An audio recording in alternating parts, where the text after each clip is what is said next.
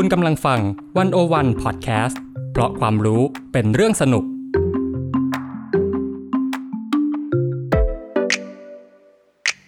One O One In Focus เจาะไฮไลต์เด่น เศรษฐกิจสังคมการเมืองทั้งไทยและเทศโดยกองบรรณาธิการ The One O One dot World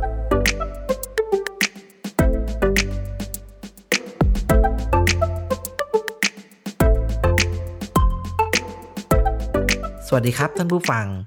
เมื่อต้นปี 2561 มีข่าวใหญ่นะครับที่สะท้อนให้เห็นว่า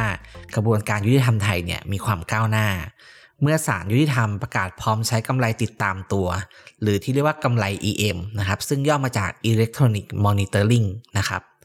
สำหรับโดยกำไร EM เนี้ยนะครับจะใช้สำหรับผู้ต้องหาที่ได้รับการปล่อยตัวชั่วคราว ให้ออกมาใช้ชีวิตนอกเรือนจำด้วยเหตุผลหลักๆ คือ พื่อลดความแออัดในเรือนจำและป้องกันไม่ให้เกิดปัญหาคุณภาพชีวิต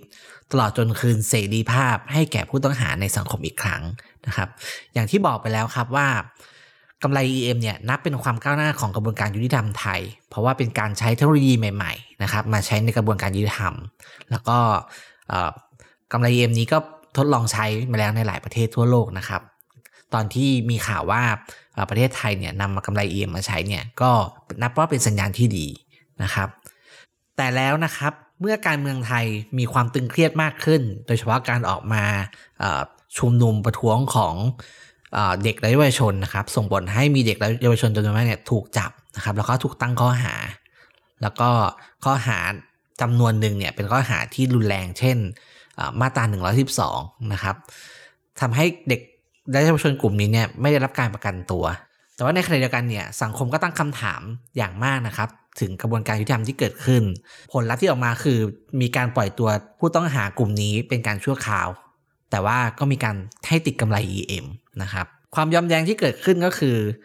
อุปกรณ์ที่ถูกประดิษฐ์ขึ้นมาบนฐานของความคิดเรื่องสิทธิมนุษยชน และความเชื่อว่ามนุษย์ควรได้สิทธิในการใช้ชีวิตในสังคม กลับถูกมาใช้กับกลุ่มคนที่ใช้สิทธิเสรีภาพในการแสดงความคิดเห็นอันพึงมีตามรัฐธรรมนูญ และตามหลักสากลโลกครับ ซึ่งอาจเป็นภาวะกับหัวกับหางของกระบวนการยุติธรรมไทยอีกครั้งหนึ่งนะครับ การติดกำไร EM ดีกว่าอยู่ในเรือนจำใช่หรือไม่ เรื่องนี้ไม่มีใครเถียงนะครับ แต่ถามว่าคนที่ติดกำไร EM เนี่ยใช้ชีวิตได้อย่างเต็มความเป็นมนุษย์หรือไม่ เรื่องนี้ก็คงไม่มีใครเถียงเช่นกันนะครับ แล้วก็ยิ่ง กำไร EM ถูกใช้กับผู้ต้องหาทางการเมืองนะครับ ประเด็นปัญหาเรื่องนี้ยิ่งมีความแหลมคม วันนี้ผมสมคิดพุทธศรีบรรณาธิการบริหารดีวันวันเดอะเวิลด์ชวนคุณขิมพิมพ์ชนกพุกสุขนะครับกองบรรณาธิการดีวันวันเดอะเวิลด์มาชวนคุยเรื่องนี้ครับ คุณขิมได้มีโอกาสทำสกู๊ปเรื่องกำไร EM นะครับโดยไปคุมกับ 4 ผู้ต้องหาทางการเมืองที่ถูกตรวนด้วยดี EM นะครับคุณขิมเข้าไปดูครับว่า แต่ละคนเนี่ยเมื่อถูกกำไร EM ผูกติดเข้าไปแล้วเนี่ยเจอปัญหาอะไรบ้างนะครับ อยากชวนขิมให้เล่าให้ฟังหนะครับ สวัสดีครับขิมครับสวัสดีค่ะครับ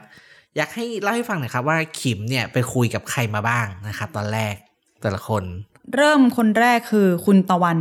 ตัวตุลานนท์อ่า อันนี้ก็เป็นจากอดีตกลุ่มทะลุวังน่าจะคุ้นๆกันอยู่เนาะก็โดนมาตรา1นึเข้าไปดอกใหญ่ ก็ อดอาหารประท้วงตั้งแต่วันแรกที่ได้เข้าไปเลย อดอยู่ทั้ง17วันน้ำหนักลงไป4โลสารก็ถูกกดดันทุกทิศทุกทางสุดท้ายปล่อยตัว โอเค คนแรกที่หิมไปคุยด้วยคือคุณตะวันทานตะวันตัวตุลานนท์นะคะ ซึ่งก็เป็นผู้ต้องหาคดีมาตรา1นึ ก็ถูกมีคำสั่งให้เขาต้องเข้าเรือนจำแล้วเขาก็ประท้วงด้วยการอดอาหารเป็นเวลา 37 วันนี่แหละ ตั้งแต่วันแรกที่เข้าไปเลยครับปรากฏว่าก็น้ำหนักลงมา 4 โลกระแสสังคมก็กดดันให้ศาลมีคำสั่งให้ปล่อยตัวออกมา ซึ่งถึงที่สุดศาลก็ปล่อยตัวจริง ๆ ด้วยเงื่อนไขว่าต้องติดกำไร EM และห้ามออกจากบ้านเลย24ชั่วโมงกล่าวง่ายๆคือเปลี่ยนที่ขังจะอยู่ในเรือนจำไปอยู่ในบ้านตัวเอง ซึ่ง to be fair พูดก็พูดคือคือมันก็ดี หมายถึงว่ามันก็ดีขึ้น คือนึกออกไหมแบบถ้าอยู่ในเรือนจำก็ไม่เห็นเดือนเห็นตะวัน ได้กินอาหารแบบที่เขาสั่งให้กิน ต้องขึ้นเรือนนอนในเวลาที่เขากำหนด คือเสรีภาพมันจะถูกกักขังแบบชัดเจนมากๆอะไรเงี้ย เออ ตะวันเขาก็ได้อยู่บ้านแล้วแล้วทีนี้เขาเล่าให้ฟังว่ามันมีวันหนึ่งเขาเขาไลฟ์ผ่าน Facebook นี่แหละ แล้วก็เหมือนบอกว่า เออ เนี่ย พอถูกกักขังอยู่ในบ้าน ยี่สิบชั่วโมงอะไรเงี้ยมันมันไม่ดียังไงบ้าง แล้วก็มีคนที่คอมเมนต์มาคือไม่ได้ตำหนิแต่คอมเมนต์มาทำนองว่า ก็ดีกว่าอยู่ในคุกแล้วไหมล่ะ คือคือบ่นอะไรนักหนาอะไรเงี้ย คุณนะโชคดีแล้ว คือตะวันเขาก็เล่าว่า เออก็จริง แต่คำถามหลักคือ ไม่สมควรโดนแต่แรกไหมแต่แรกเลยในความหมายว่าไม่สมควรโดนเข้าคุกแต่แรก ทั้งจากการใช้เสรีภาพในการแสดงออกคือตะวันเขาโดนคดีหนึ่งหนึ่งสองจากการไปทำโพลเรื่องขบวนเสด็จอะพี่จุง ครับ เออ แบบไปติดติ๊กเกอร์อะไรเงี้ยเขาก็บอกว่า มันไม่คือตอนออกแบบกิจกรรมนี่คือคิดว่ายังไงก็ไม่โดนอะเออ แต่ปรากฏโดน เราก็โดนลากยาวโดนหนักอะไรเงี้ย เออ เคสของตะวันเนี่ยน่าสนใจในในในหลายกรณีนะครับอ่าอย่างแรกก็คือตะวันเนี่ยจริง ๆ อายุเพิ่ง 20 เท่านั้นเองใช่นะครับสองก็คือประเด็นที่ตะวันขับเคลื่อนเนี่ยก็เป็นประเด็นเรื่องเอ่อ การเป็นรูปสถาบันกษัตริย์นะครับแล้วก็ผ่านวิธีการทำโพลซึ่งอย่างที่ขิมได้เล่าให้ฟังว่า จริง ๆ ก็ผ่านการคิดแล้วก็การออกแบบมาพอสมควรแล้วว่าไม่ผิดกฎหมายแน่นอน เพราะว่าตั้งการ์ดว่าแบบไม่อ่าไม่น่าโดนอะไรครับแล้ว แล้วก็สามเนี่ยการควบคุมตะวันเนี่ยค่อนข้างเข้มงวด คือคือถ้าเป็นเอ่อผู้ต้องหาคนอื่นนะครับ คือได้ออกจากคุกติดกำไร EM นะครับก็ยังให้ออกจากบ้านบ้างนะครับแต่ของตะวันเนี่ยเอ่อ ให้อยู่บ้านเท่านั้น 24 ชั่วโมงคือแต่ที่ขิมบอกคือ เหมือนกับติดคุกแต่ว่าติดอยู่ที่บ้านเองนะครับ ซึ่งเป็นเอ่อเป็นเคสที่เอ่เอ็อกตรีมอยู่นะ ที่เอ่อรุนแรงที่สุดหมายว่าคำคำสั่งศาลนี่เข้มงวดแล้วก็รุนแรงมากที่สุดนะครับทีนี้เอ่อตะวันขิมไปคุยกับตะวันตะวันเล่าให้ฟังไหมครับว่ากำไล EM เนี่ยมันส่งผลชีวิตต่อต่อต่อเขายังไงบ้าง ส่งอย่างอะอย่างเขาก็เล่าให้ฟังว่าออกจากบ้านได้บ้างคือเขาก็ยังไปเรียนอยู่ไงพี่จุงที่มหาลัย แต่พอยก็คือ ก็ต้องส่งตารางเรียนให้ให้ศาลดู แบบว่าอย่างชัดเจนอย่างละเอียดว่าเรียนอะไรที่ไหนบ้าง เราก็ต้องขับรถไปเรียนเสร็จกี่โมง เราก็ต้องกลับถึงบ้านประมาณเท่านี้เท่านี้เท่านี้ คือ at least หนึ่งทุ่มคุณต้องอยู่บ้านแล้วอะครับเราไม่ต้องพูดถึงจราจรไทยนะ อันนี้ตัดข้ามไปก่อนเลย เขาเล่าว่าแค่ไปมหาลัยแล้วแวะกินข้าวข้างทางอะ่ะซึ่งไอทางที่ว่าไม่ได้เลี้ยวไปทางเดียวกับมหาลัยแต่ยังไม่เข้าซอยอะ่ะ แวะกินเฉยๆอะไรเงี้ยเจ้าหน้าที่จากศูนย์ EM โทรมาเลยทำไมคุณยังไม่ไปตามทางที่คุณกำหนดไว้อีก คุณเปลี่ยน route เหรอนี่คุณกำลังจะไปไหน คือมันมีความ panic อะแล้วสิ่งหนึ่งที่ขิมรู้สึกว่าเออมันอาจจะรุนแรงกว่าที่เราคิดไว้คือตะวันบอกว่าไอ้ความพะวงในใจมันก้อนใหญ่มาก คือไม่มีใครอยากถูกตามตัวแบบนั้นน่ะ ฉะนั้นมันจะมีก้อนความพะวงบางอย่างว่า เดี๋ยวเขาจะโทรมาไหมถ้าเรากินข้าวอยู่ คือพี่จุงขิมรู้สึกว่ามันไม่มันไม่ใช่วิถีวิถีชีวิตปกติอะ คือเวลาคุณไปกินข้าวอะ คุณอยากมีเวลาเดินซื้อของนู่นนั่นนี่ ซึ่งถ้าคุณออกไปซื้อของอะ แม่งอยู่นอกรูทแล้วไง ครับ เจ้าหน้าที่ศูนย์เอ็มโทรมาแน่นอน แล้วไอ้ความรู้สึกแบบเนี้ยมันกัดกิน เรารู้สึกว่าเขากังวลมาก แล้วเขาไม่ได้โอเคกับการที่ถูกกำหนดอย่างเข้มงวดแบบนี้เลยแม้แต่นิดอะไรเงี้ยค่ะพี่จุงอืมครับนี่ก็เป็นเป็นเคสหนึ่งนะครับอืมที่ขิมได้ไปมาทีนี้ ขิมไม่ได้ไปคุยกับอ่าทานตะวันเพียงคนเดียวนะครับค่ะอีกคนหนึ่งที่ขิมไปคุยด้วยคือเอ่อคุณบีมนัทกรชูสนอนะครับ ซึ่งก็โดนข้อหามาตราหนึ่งหนึ่งสองเหมือนกันนะครับ คุณบีมเนี่ยอายุ17ปีนะครับ ในตอนที่เขาไปร่วมกิจกรรมนะครับซึ่ตัวงตึงคนนี้ตัวตึงโดนมาสองใบเลยหนึ่งหนึ่งสองครับเอ่อแล้วชีวิตภายใต้ EM ของคุณบีมเป็นยังไงบ้างครับ ที่ที่ขิมไปเจอ อันนี้ขิมรู้สึกว่าประเด็นเนี้ยน่าน่าสนใจอย่างหนึ่งคือบีมเนี่ยโดนหนึ่งหนึ่งสองใบแรกครั้งแรกเลยอะตอนยี่สิบเจ็ดสมัยไปเข้าร่วมกิจกรรมต่างๆ โดนอีกใบคือตอนยี่สิบเก้าซึ่งคือตอนนี้ ครับผมเขาเล่าให้ฟังว่าตอนเขายี่สิบเจ็ดซึ่งเป็นเยาวชนอยู่อะเขาต้องขึ้นศาลเยาวชน แล้วปรากฏว่าสิ่งหนึ่งที่เขาตระหนักได้คือศาลเยาวชนไม่ถูกออกแบบมาเพื่อรองรับคดีคดีลัษณะทางนี้การเมืองใช่ เหมือนบอกว่าเหมือนเขาเล่าว่าที่ผ่านมา ศาลเยาวชนเขาจะรับเรื่องยาเสพติดเรื่องความรุนแรงอะไรเงี้ย ซึ่งมันเป็น routine เขาเขารับมือได้ แต่เมื่อมันเกิดเหตุการณ์ม็อบเมื่อปี 63 แล้วเยาวชนโดนจับจำนวนมากอะปรากฏว่าศาลเยาวชนนะรับมือตรงนี้ไม่ได้ คือไม่รู้ว่าจะ react ยังไงต่อกรณีนี้ และบีมเป็นหนึ่งในนั้นที่ที่มีความเคว้งกับชีวิตอยู่อะครับ คือไม่รู้ว่าจะโยนชีวิตเขาไปทางไหน อันนั้นก็เรื่องหนึ่งคือตอนนั้นไม่โดน EM นะ เพราะว่ายัง 17 อยู่ถูกไหมครับ ทีนี้ 19 กรณีเดียวกับตะวันคือไปร่วมกิจกรรมทำโพลแล้วก็เกิดชุลมุนเลยขึ้นมาเงี้ยตำรวจเจ้าหน้าที่ก็จับตัวเขาไปแล้วก็ได้หนึ่งหนึ่งสองมาอีกใบ อันนี้ก็มีคำสั่งมาว่าให้ใส่กำไร EM ตลอดเวลา แต่ว่าโอเคเงื่อนไขไม่ต้องมีข้อจำกัดเรื่องเวลาไม่ต้องมีอะไร แค่แค่ใส่ EM อะไรเงี้ยเคสนี้ก็คือต่างจากทานตะวันก็คือว่าให้ใส่เอเพื่อที่ทางเอ่อเจ้าหน้าที่รัฐจะรู้ว่าอยู่ที่ไหนใช่ยังไงนะครับ แต่ทีนี้เอ่อ แล้วแล้วเป็นยังไงครับเอ่อชีวิตภายใต้เอ็มที่ไม่ถูกควบคุมเนี่ย แน่นอนว่าเขาคงดีกว่าของของของทานตะวันแน่นอนนะครับ แต่ว่าบีมมองเรื่องนี้ยังไงครับ คืออาจจะไม่ต้องถูกกักขังอยู่ในบ้านก็จริง แต่ว่ามันส่งผลกระทบชีวิตในมิติอื่นๆ เยอะ เช่น บีมสมัครงานไม่ได้เลยอืมเลยในความหมายว่าเลยแบบ คือเขาอะอยากเป็นบาริสต้าทำกาแฟ เขาคุยกับขิมเรื่องกาแฟนานมากเลยนะแล้วออกรสออกชาติมากพี่จุงแบบสนุกอะเป็นคนดื่มกาแฟเยอะ แล้วเขาก็บอกว่า ก่อนหน้าที่เขาจะโดนมาตราเนี้ยเขาเป็นบาริสต้ามาก่อนคือ เป็นพนักงานแบบเขาเรียกอะไรนะ ไม่ใช่พนักงานประจำอะพาร์ทไทม์อะไรอย่างนี้ไหมเออเป็นพาร์ทไทม์แล้วรู้สึกว่าเขาไปเอาดีทางอันนี้ได้ ในความหมายว่าเนี่ยแหละคือสิ่งที่เขาอยากทำปรากฏว่าโดนหนึ่งหนึ่งสองแล้วต้องใส่ไอตัวเนี้ยมันทำให้ไม่มีใครรับเขาทำงานเลยเพราะ เพราะเหมือนแบบ พอเห็นไอ้นี่ปุ๊บความ สนใจแรกของคนมันคือจัดจิ้งแรกมันจะเป็นรู้สึกอ่าเป็นสติ๊กมาถูกถูกตรีตราใช่ไหมครับว่าอะโดนดีเอ็มมาอย่างน้อยก็ ต้องมีคดีร้ายแรงถ้าอะถ้าถ้าไม่ได้เอ่อไม่รู้ว่าเป็นคดีอะไร ก็ต้องคิดไว้ก่อนว่าแบบคนนี้เคยต้องโทษคดีมาแล้วได้รับการปล่อยตัวชั่วคราวเท่านั้น คือขิมรู้สึกว่าอย่างคดีอ่าการใส่กำไร EM อะส่วนใหญ่แล้วมันต่างประเทศมันใช้กับผู้ต้องหาที่ที่รุนกับคดีที่รุนแรงพอสมควรอะไรเงี้ยอาจจะต้องผ่านการ ดูแลเยียวยาจากเรือนจำมาแล้วค่อยออกมา แต่ว่าอย่างพอมันเป็นคดีทางการเมืองซึ่งไม่ใช่ ไม่ได้มีความรุนแรงที่จะส่งผลต่อคนรอบข้างได้อะพอต้องใส่ EM อะแล้วมันกระทบชีวิตในมิติเนี้ยขิมว่ามันหนักหนามาก คือคนมันเพิ่งอายุสิบเก้าอะพี่มันมันอยากหางานทำอะ แล้วมันก็ต้องสุดท้ายเขาก็ยังบอกว่าเขาก็เคว้งเคว้งไปไปไปอยู่อะ คือหางานไม่ได้ แล้วแบบไปสมัครงานที่ไหน แค่มองมาที่ข้อเท้า คือจบเลย คุณเกมเลยอะ ก็ขิมก็ใช้คำบรรยายได้เห็นภาพนะครับว่ากำไรเอ็มเนี่ยมันเป็นตรวนชีวิตตรวนเสรีภาพที่พรากงานแล้วก็พรากอนาคต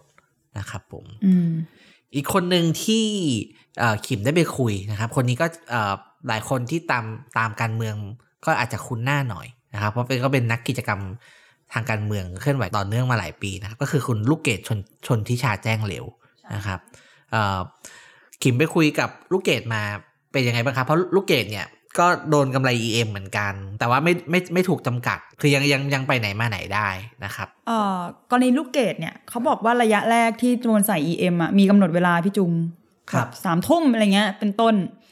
หลังๆ ยกเลิกเงื่อนไขนี้ แต่เขาบอกว่าช่วงที่มีกำหนดเวลาให้กลับบ้านชัดเจนนี่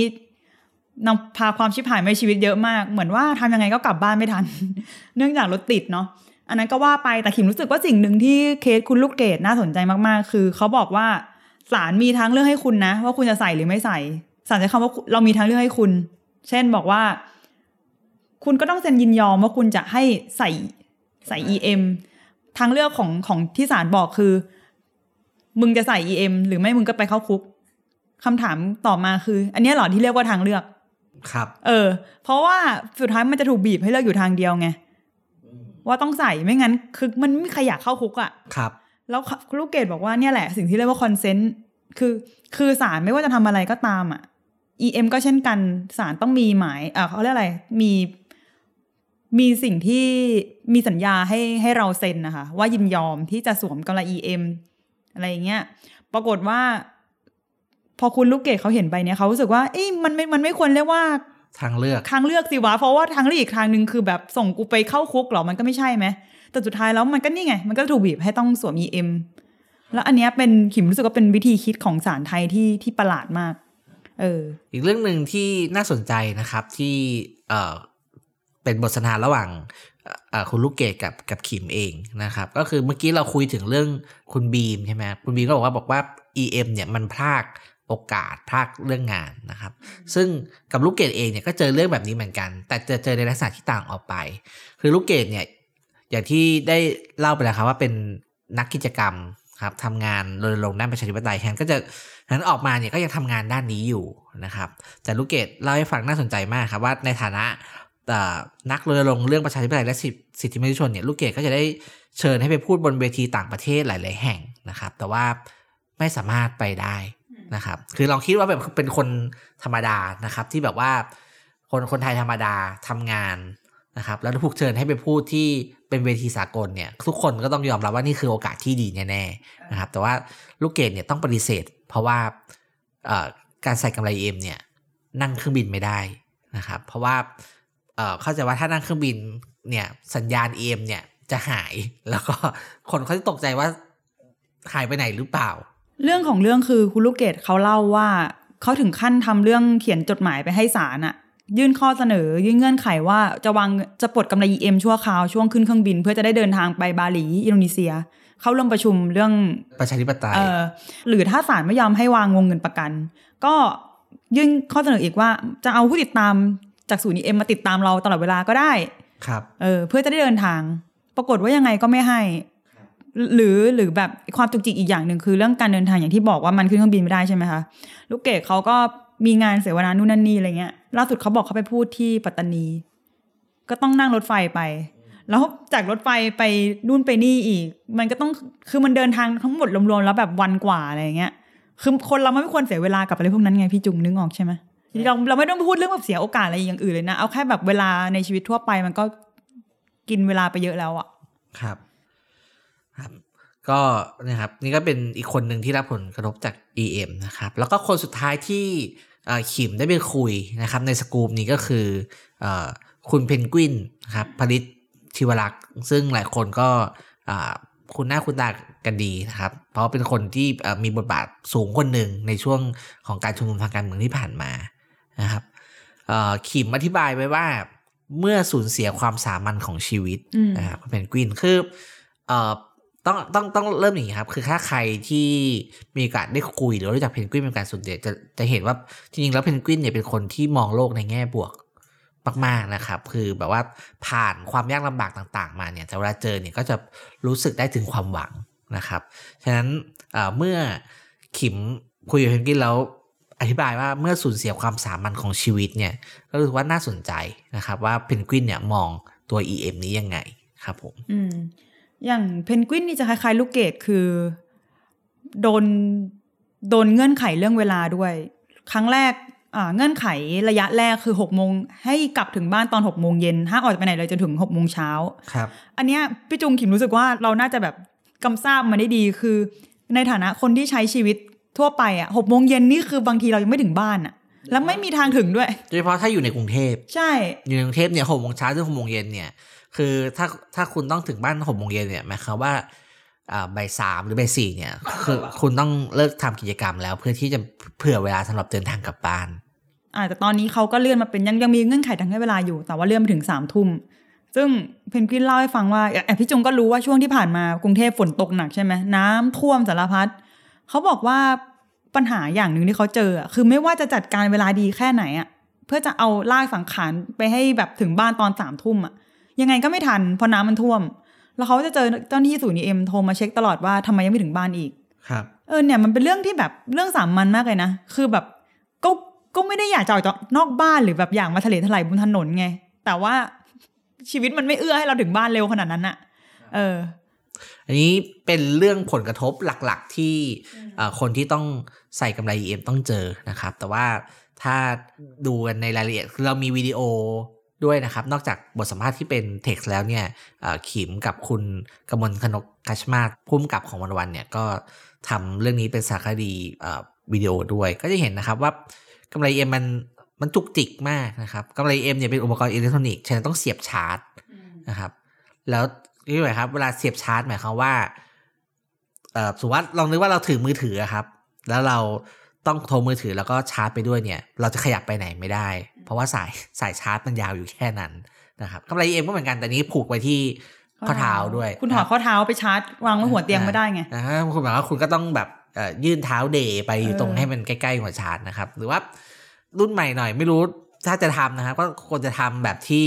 ชาร์จไวเลสได้นะครับอ๋อคนคนเออจะได้ไม่ต้องเดเท้าไปอยู่ตรงที่ปลั๊กไฟอย่างเดียวนะครับ ประเด็นของเพนกวินอีกอย่างหนึ่งที่หิมรู้สึกว่าเขาค่อนข้างหนักหน่วงพอสมควรคือ เพนกวินเป็นโรคเกาต์ฮะพี่จุงครับ คือหมายถึงว่าโรคเกาต์เนี่ย อยู่เฉยๆอะ มันก็ปวดอยู่แล้วอะ มันเป็นโรคทางข้อทางกระดูคกรับใช่ไหมครับพอมีกำไร EM ซึ่งน้ำหนักมันก็ไม่ได้เบาหรอก ถ่วงก็เท้าไปอีกอะ มันจะยิ่งทรมานอีกหลายเท่าตัว แล้วเพนกวินก็เลยทำเรื่องขอสารไปว่ามันมีปัญหาเรื่องสุขภาพ แบบมีความจำเป็นอย่างนั้นอย่างนี้ ขอออกได้ไหมศาลก็ตอบมาได้แบบโคตรสารไทยเลยว่า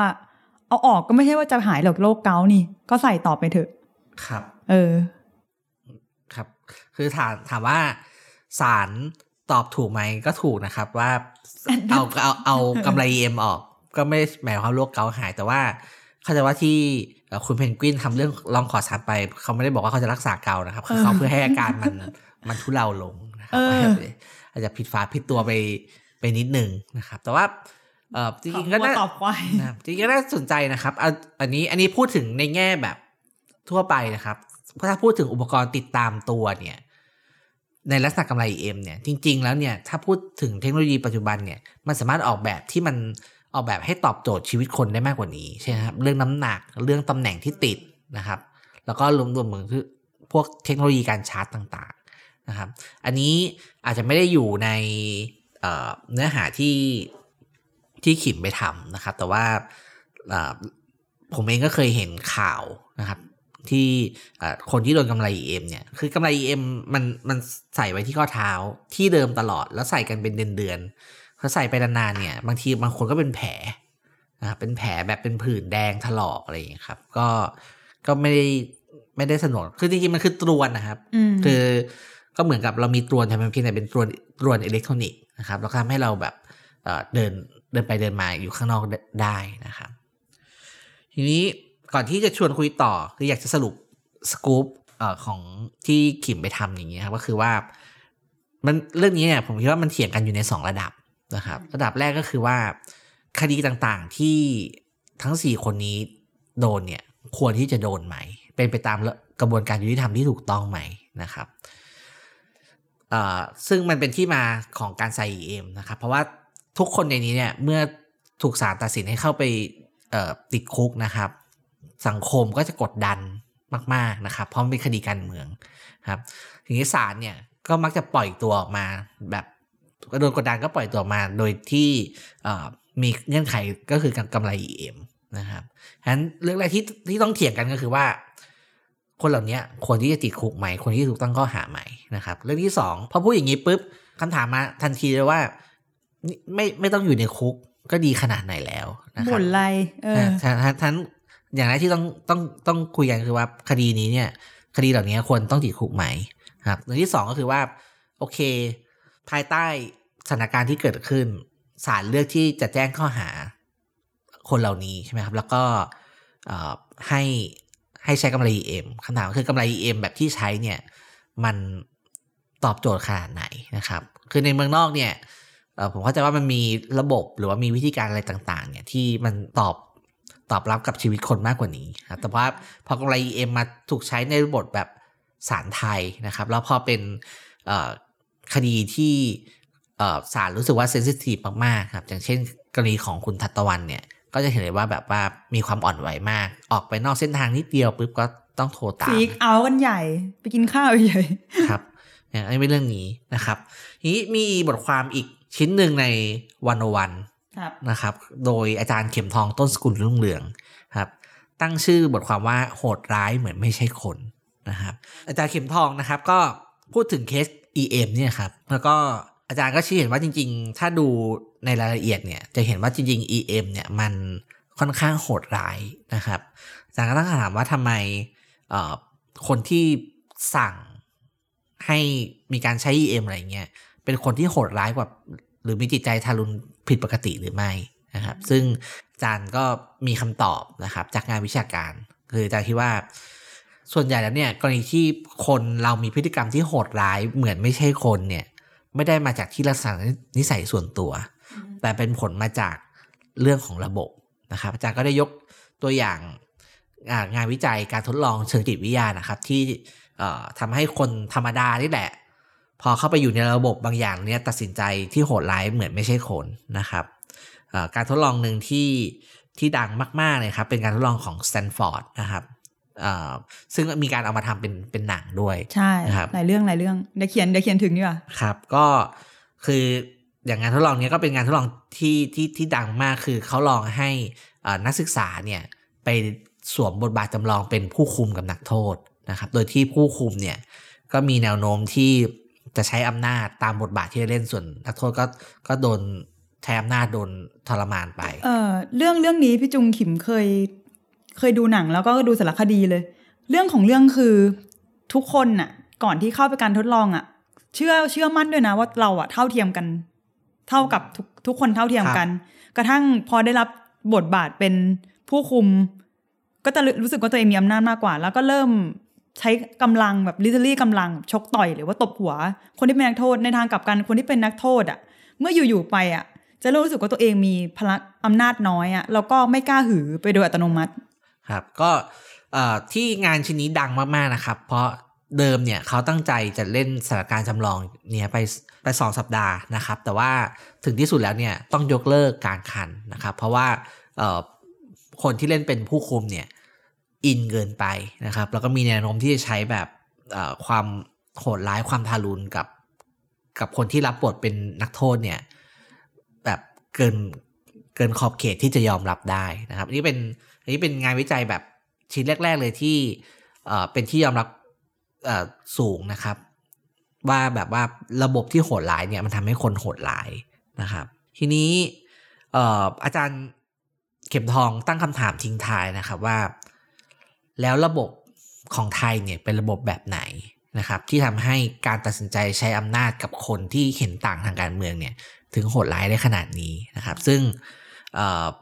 อาจารย์ขอยกโค้ดไปนะครับ อาจารย์บอกว่าข้อสันนิษฐานเรื่องระบบย้อนแย้งอย่างยิ่งกับภาพลักษณ์ของวงการผู้พิพากษาตุลาการที่เน้นคุณธรรม จริยธรรมศีลธรรม ความกรุณาเมตตาปราณีนะครับ คำถามที่ต้องคิดก็คือ อุดมการณ์ใดที่ตุลาการยึดถือ และกลไกใดที่ใช้ปลูกฝังอุดมการณ์ลงไปในสมาชิกของฝ่ายตุลาการ เขาอบรมอะไรกัน เนื้อหาสะท้อนวิธีคิดเรื่องสิทธิเสรีภาพ และอาญาสิทธิของศาลอย่างไร เมื่อเริ่มปฏิบัติการศาลมีกลไกภายในที่เอาไว้จัดการกับผู้ที่รู้แก่อำนาจหรือไม่ มีประสิทธิภาพไหม การรู้แก่อำนาจแบบไหนต้องถูกลงโทษ แบบไหนอนุญาตให้ใช้ได้ มีข้อยกเว้นการควบคุมการใช้อำนาจหรือไม่ ถ้ามีอำนาจตัดสินใจจะยกเว้นหรือไม่ ยกเว้นที่ใครบ้าง และที่สำคัญที่สุดก็คือ เขาทำให้คนในระบบเชื่อฟังได้อย่างไร และมีกลไกใดทำโทษคนที่ไม่รู้แก่อำนาจ หรือไม่เชื่อฟังอำนาจบ้างหรือไม่ ซึ่งอาจารย์เข็มทองชี้ว่านะครับ ความรู้นิติศาสตร์ที่มีอยู่ทุกวันนี้เนี่ยไม่ได้มีประโยชน์อะไรกับการตอบคำถามเหล่านี้นะครับ ต้องใช้ความรู้สาขาอื่นเข้ามาช่วย โดยตั้งคำถามกับคนและระบบที่แสนจะบริสุทธิ์ยุติธรรมนี่เองนะครับ